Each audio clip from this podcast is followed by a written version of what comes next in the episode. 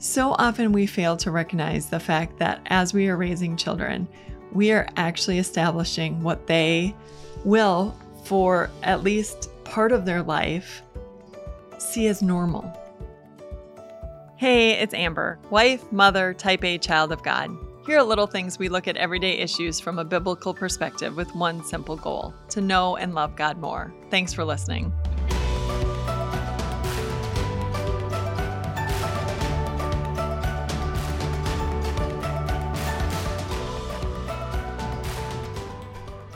But before we get to today's episode, I want to talk about ways that you can continue to strengthen your faith walk. We have so many resources available for you at our website. So you can find Pastor Mike Novotny's weekly sermons. You can hear the Grace Talks devotions. You can hear all of our podcasts that we offer. And we have so many books and resources available on many different topics. All you have to do is go to timeofgrace.org and all of these things are at your fingertips. The way that we do things becomes their norm. So that includes things like what time they and we go to bed, the things that we eat, the foods that we eat, what we feel or how we go to church, if we feel like it's a priority or just something we do sometimes our TV habits, our reading, our sports, our hobbies. So many things are being established in our children's hearts and minds as we're raising them. We are going to be able to sort of establish what they see as normal and what they see as ordinary. And with this episode, I just really want you to examine your life. Now, if you've already raised your children, no worries. This is not about guilt. And even if your children are older, um, there's always room for improvement. Looking back, you you can always say, "Man, I wish I would have done something differently." That's not what this is about, though.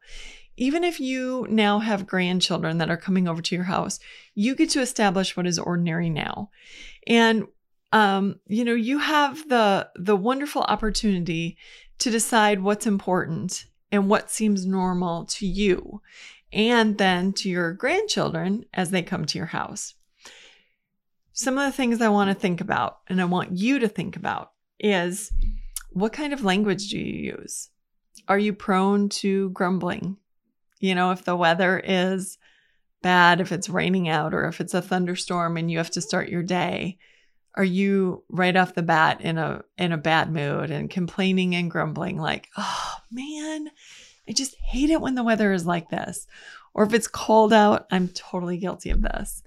Winter is just not my season. So I, i'm confessing right now god help me to do better. But you know when i have to go out to my car and it's cold in the morning a lot of times i'm like oh i don't want to go out the door which is not a good mood to set for my children but what do you do when things go wrong? Are you quick to blame somebody else? Are you quick to um, throw a tantrum? Or do you just go, okay, hold on, we have to figure out what to do here? Um, this isn't going to work. So, what's our next best choice or our next best, best effort?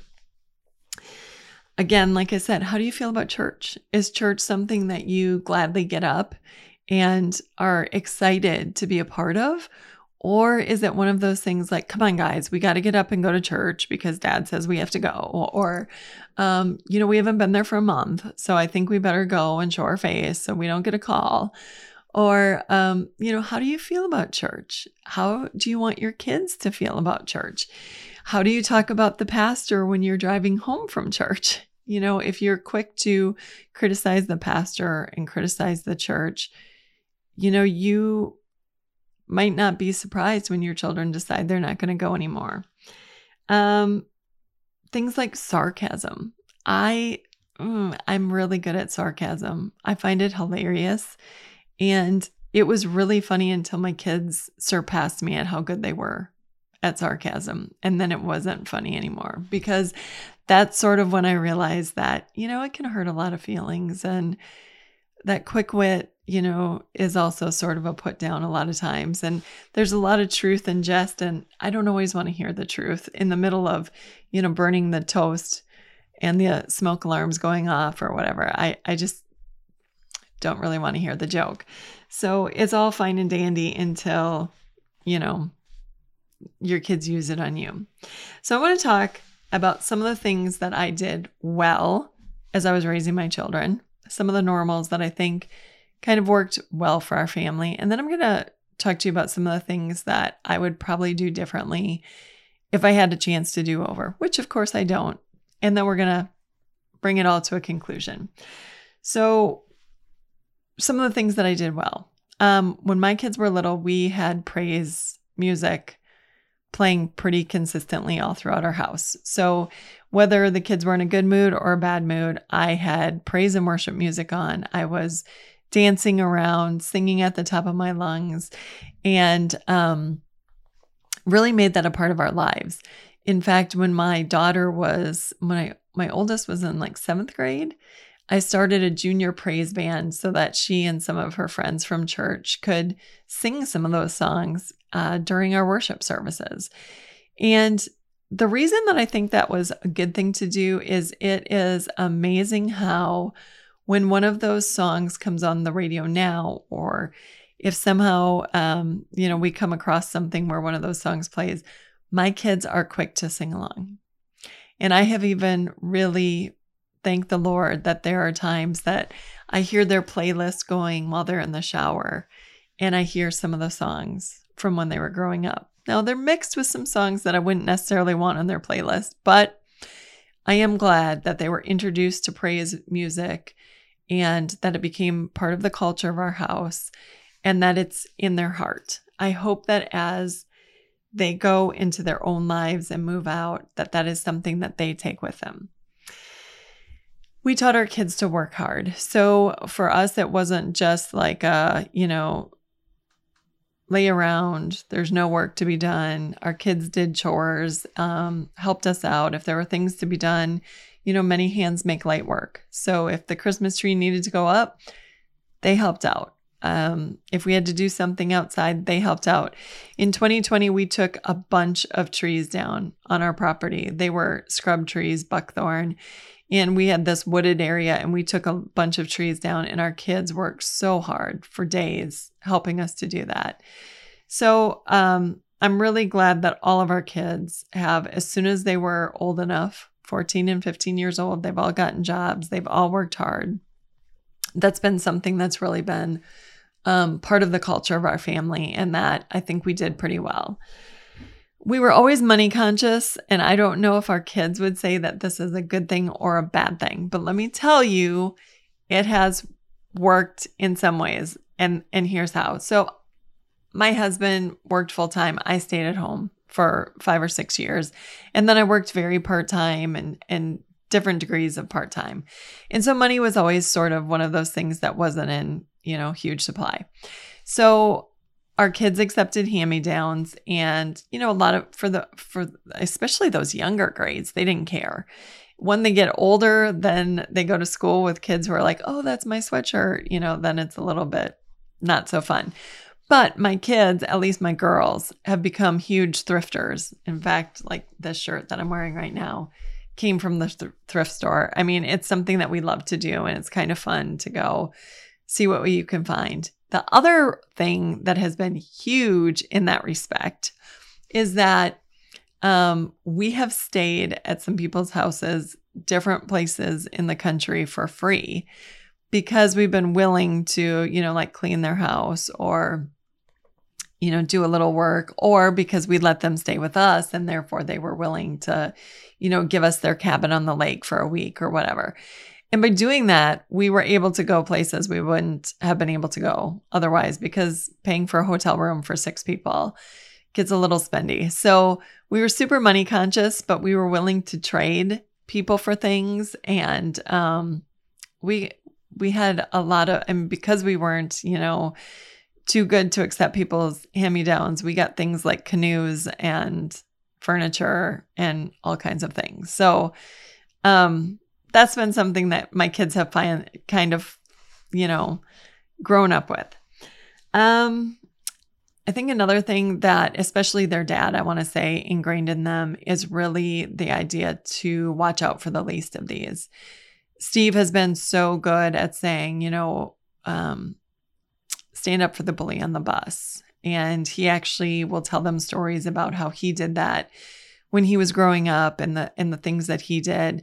Steve has worked in um, as a nurse, you know, with the weakest, the diseased, the sick, and um, has one of the kindest hearts of anybody that I know. I work with the elderly. And so um, our children sort of have grown up knowing look, if there's a widow, you need to take care of her.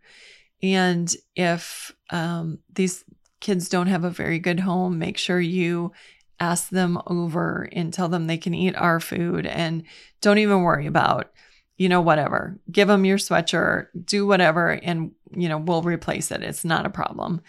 And to see my kids now being able to watch out for other people um, or do things, you know, their grandma will call and just say, Hey, I need help with this. And it's just not even a problem. They just, that's just an expectation that they quickly go do without worrying about it all, which is really a neat thing to see. And then um, our family has been pretty good about helping each other, I have to say. Um, I said that we were um, bent a bit towards sarcasm. And, um, you know, we help each other, but we might be laughing at each other as we're helping each other. Um, we forgive each other. And um, we've stayed a pretty close family. In fact, you know, my children are, I have a 22, 20, 17, and just about 15 year old, and they're all still at home right now. Next year that will change, but um, they've stayed in the same proximity. We enjoy going on vacations together. We enjoy doing things together. We enjoy family night together.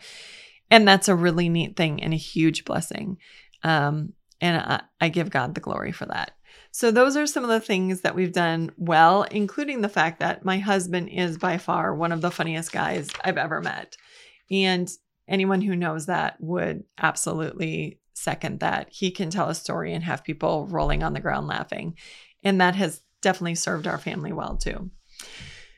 Okay, so what are some of the things that I did badly as far as choosing our ordinary? Um, you know, I've been pretty open about the fact that I didn't always have a very clean house and that I struggled with that aspect of things. And in some ways, I feel that that took away from part of my children's childhood. And the root cause of it was so easy once we understood that we just needed to get rid of like half of what we had. We just had too much stuff. The more stuff you have, you know, you have to make decisions. You either have to get a bigger house or you have to have the amount of stuff that fits into that house without it, you know, spilling out of closets and being all over the floor and that type of thing. And in 2020, we dramatically downsized at least by half of our house. And so that's made a huge difference. My children have friends over all the time. And I wish I would have done that earlier and been more um, comfortable just having people over, having people in. Um, you know, the good and the bad of that is that I think my children all can easily get rid of things now because they don't want to go back there. So that's a that's a blessing in and of itself. But um, again, I can't I can't go back to that. So um you know, I think another thing that I didn't do great when I was raising them is I stayed in some situations longer than I should have. Um, situations that were very um, bad for me, especially. And I think my kids are more prone to seeing people for who they are sooner than I was, recognizing this isn't a good situation. And if you talk to somebody and let them know that this isn't working, or this is hurting my feelings, or there would be a better way, and they ignore you, blow you off, or worse, persecute you, um, you know, Jesus said to shake the dust off your feet. So I'm not talking about a marriage, like getting out of a marriage without going to counseling or anything like that. But I did allow myself to be in some situations for far too long. And my kids saw how hurtful that was, not just for me, but for our whole family. And so I've, I've learned I don't, I don't uh, stay as long anymore when things don't seem to be going in the right direction. I'm much more prone to being like, you know what, we're just going in opposite directions. And, you know, I- am just going to go do my thing and you do your thing. And then, you know, there'll just be peace. Um, I didn't always see the end game. I, I think I got wrapped up in each season without realizing that seasons in motherhood go come and go really quickly. So, what seems like is lasting forever, whatever it is, the potty training phase or elementary school when you're, you know, trying to learn Bible passages or helping a child learn to read and every night you're, you know, sitting on the couch reading these books together and I would be I would just feel like these things were going to last forever. And looking back, each stage was so short and it felt like it was so long at the time, but I mean, these seasons go so quickly, and before you know it, they're over. And you never know when it's going to be the last time that you're sitting on the couch and they're reading a book to you. It's just suddenly gone, and, and you don't even realize that it doesn't happen anymore until you look back. And so um, I wasn't always super deliberate about being in the moment, enjoying each season for what it was. And sometimes I was getting really flustered by the different things, you know, carpooling kids to the basketball, you know, practices or tournaments or whatever seemed like it would be a always thing and it wasn't. It was honestly a very short number of years all things considered, but at the time it really really stressed me out and now I wish I could have just sort of been like, well, this is where we're at and someday I'll look back at this and it it didn't take forever. Um, I didn't always recognize that the behavior was just a symptom of what was in my children's heart. So a lot of times I responded to the behavior without digging deeper. And I wish I would have done that. I wish when my children were acting out, I would have sat down and had a talk with them instead of just grounding them or taking away their phone or, um, you know, telling them they couldn't watch TV for, you know, a week or whatever because as they've gotten older and all those things are behind you. I mean, I have a 22 year old and a 20 year old. I there is no punishment anymore. They are their own people. Um, that's what you do. As things happen and as they make choices that you don't agree with, you sit down and talk, and you say, "Why did you choose to make that decision?" Or "What were you thinking?" Or, you know, what made you think that that was the right move then? And it is so much more rewarding to be able to sit down and see what's in their heart versus just responding to whatever they did. So I wish I would have been on top of that way, way, way earlier, but I wasn't. Um, what else? I think then I've mentioned this before too, but the I mean, I think the last thing I'm going to mention is just the positive reinforcement. I wish I would have realized so much sooner how much that does. If you want to change a behavior in your children, it happens with positive reinforcement, hands down. You can punish all you want, and that may have some impact and and that's part of discipline absolutely it's positive reinforcement plus the punishment but from what i've seen at least with my children the positive reinforcement and just building them up and encouraging them and catching them doing well. Um, when I do that and I praise them, they are so much more prone to keep doing that. And so I would have disciplined a whole lot more on the positive side than the negative side.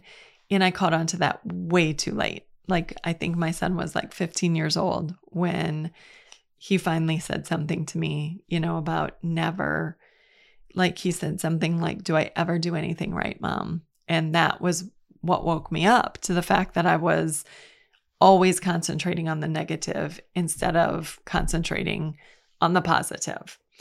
All right, so where does this leave us? You're not going to have a perfect house. There's no way you're going to get it all right all the time, nor should you try to. I mean, you should do the best you can. You should commit your children to the Lord. You should pray, ask God to help you be the mother you're supposed to be, and you do the best you can and then be humble and apologize when you need to. You know, when you've done something wrong and you've handled something poorly, or, you know, like me, I spent way too many years with a messy house and I can't take that back. But what I can do is say, you know, I'm sorry and I've learned. And um, we're in a different place now. And we're going to go forward and I'm going to do the best I can as far as hosting your friends and doing what you need um, me to do. And uh, that's all I can do. Hopefully, we all learn from that experience. Martin Luther said, What you do in your house is worth as much as if you did it up in heaven for our Lord God. And I think that's so important. Um, take it seriously, the routines that you establish for your children, because you are doing the work of the Lord. You're raising Christians, and there's nothing ordinary about making sure that your children know the Lord. It's it's extraordinary. It's wonderful. It's a big deal and we need to take it seriously. I hope you find this helpful. This has been Little Things because in God's kingdom, the little things are the big things. Thanks for taking the time to listen today. If you were listening and you thought of somebody who you know needs to hear this message, would you please send it to them? We count on you to share these messages of hope and encouragement and God's love with others. Thanks, we're in this together. God bless.